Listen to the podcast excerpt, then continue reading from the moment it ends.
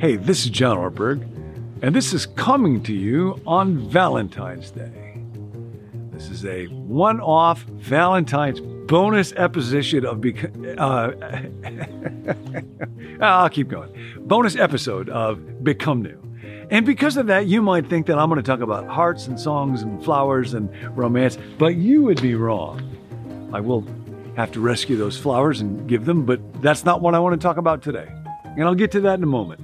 I want to say a couple of thanks. Susie, I met you over the weekend at a grocery store. You worked in the flower department. I bought those lovely roses from you, and you were so enthusiastic and so excited about Become New and finding it and being a part of our little fellowship of the withered hand where we can't, but God can, so we decide to let Him. You made my day.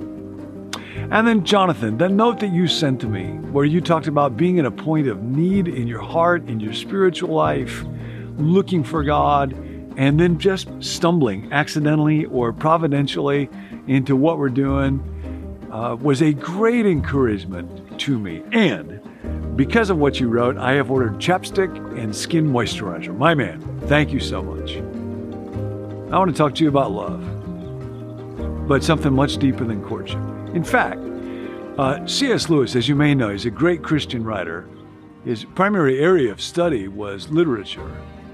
And he wrote about how it was actually in about the 11th century in France that the idea of what became known as courtly love began to emerge in a different way. He says it was one of the few times when there was a um, very discernible shift in human thinking. Now, of course, chemistry um, sexual attraction. That is ancient, that goes way back. The importance of love in human relationships goes way back. But the idea of falling in love or romantic life as a means of salvation or as the basic story of a life or the basic quest, he said that actually emerged primarily initially in France. Troubadours would write about it, would sing about it. In, and in fact, it was thought to be restricted to the aristocracy. Peasants like you and me could not know that. That's why it was called courtly love. It was restricted to the court. To this day, when we talk about courtship, or a man courting a woman, it dates to that particular time. But love itself is much deeper, much more profound. In fact, ironically enough, Valentine was initially about something way deeper. You may know about this. We associate Valentine's Day with hearts and candies and flowers and romance. But the initial Valentine, so far as is known, was thought to have lived in about the third century after Jesus and was actually in Africa. There were a few different people who were called Valentinists that go back, but the first one, as far as is known, woman named uh, Lisa Bitel, historian from USC, writes about this, was in Africa. He was not associated at all with falling in love or romance, but he was a devoted follower of Jesus and he was persecuted and actually beheaded for his faith. And many, many, many centuries later, St. Valentine's feast got associated with this time of year and animals mating with each other. But at its core, it was about somebody whose love for God and, and for people was so deep that it cost him everything. We don't usually mean it in that way. If you say to somebody, Could I be your Valentine? Usually it doesn't mean, Would you please behead me?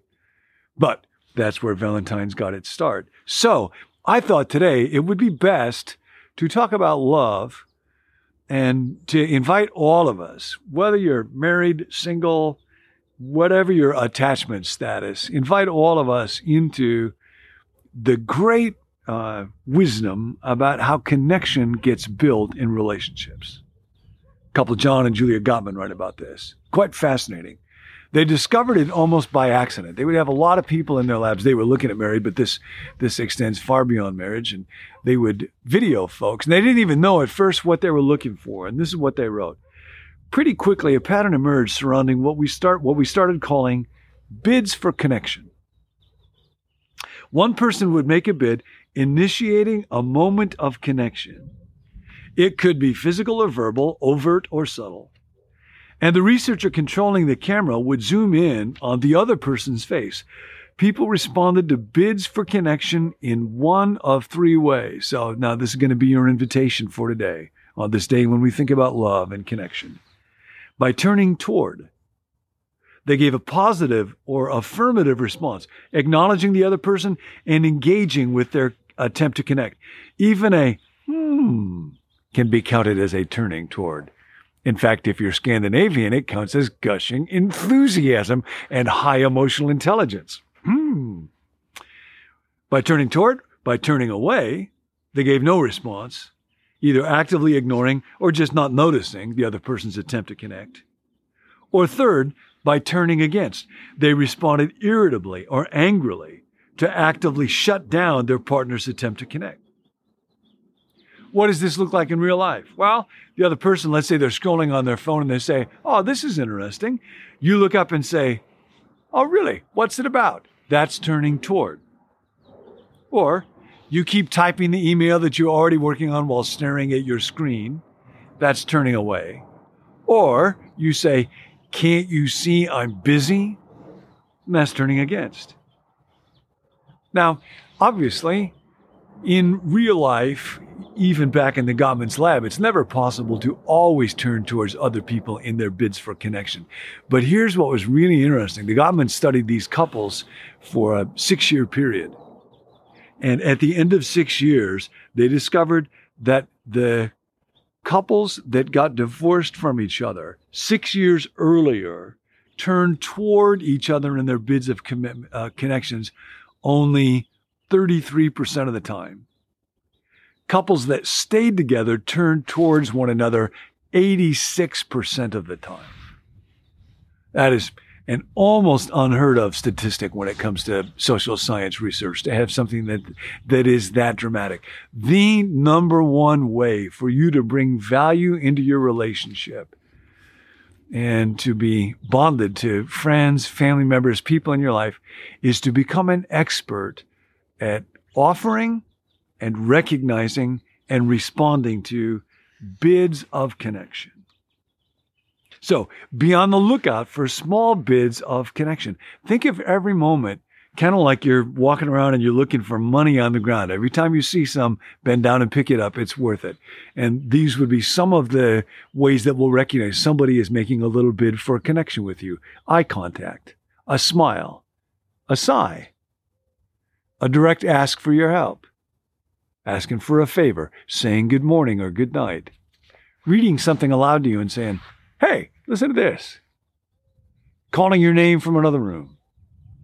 Seeming sad or down. Think about times in scripture like when Joseph was with two men in prison and he noticed and responded to that. And that became a bid for connection that changed his life physically carrying something heavy by themselves, seeming frustrated. Every single moment you positively respond to another person is money in your bank account.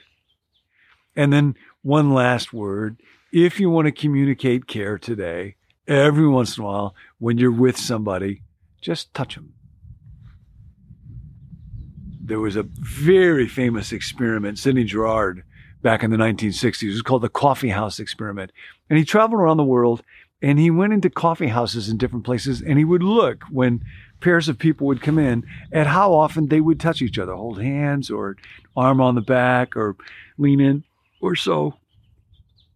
Take a guess real quick. In Paris, how often, how many times an hour do you think couples touched each other in Paris, France? Correct answer 110 times an hour. Gainesville, Florida. Again, I'm not making this up. Very famous study. Gainesville, Florida. How many times an hour do you think couples would touch each other on average? Three times. Way short of the French. In London, England, how many times do you think couples would touch each other per hour on average? And the correct answer, zero.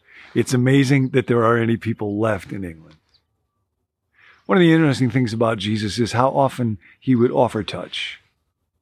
Little children would come, and the text says he would place his hands on them and bless them. People that nobody else would touch. A leper comes. It, it was against the law to touch a leper. Jesus touched the leper before he cleansed the leper. A woman who's just called a sinful woman, and she begins to weep at his feet and bathes them with her tears and washes them with her hair. A man who is blind, and Jesus touches, puts a little uh, uh, substance over his eyes. So today, uh, when you're with somebody, just let them know by touch. Notice by look or by word when they want to connect.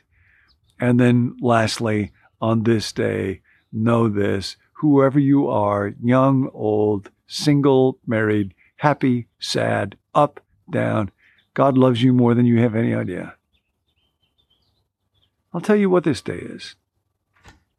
I think about way back in Genesis, very poignant moment in the third chapter after Adam and Eve have disobeyed. It says, They heard the sound of the Lord God walking in the garden. Now, of course, God didn't have a body. We don't know what all that means.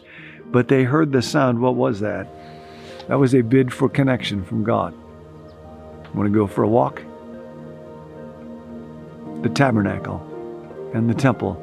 That's a bid for connection from God. The ache we have that makes us cry out to the universe, that's a bid for connection, all the way, of course, to the ultimate bid for connection on God's part, which is his sending of his son Jesus to be our friend. No longer do I call you my servants, he says. Now I call you my friends. You are deeply, deeply loved. God is making a bid for connection every moment of your life. Happy, joyful, blessed Valentine's Day.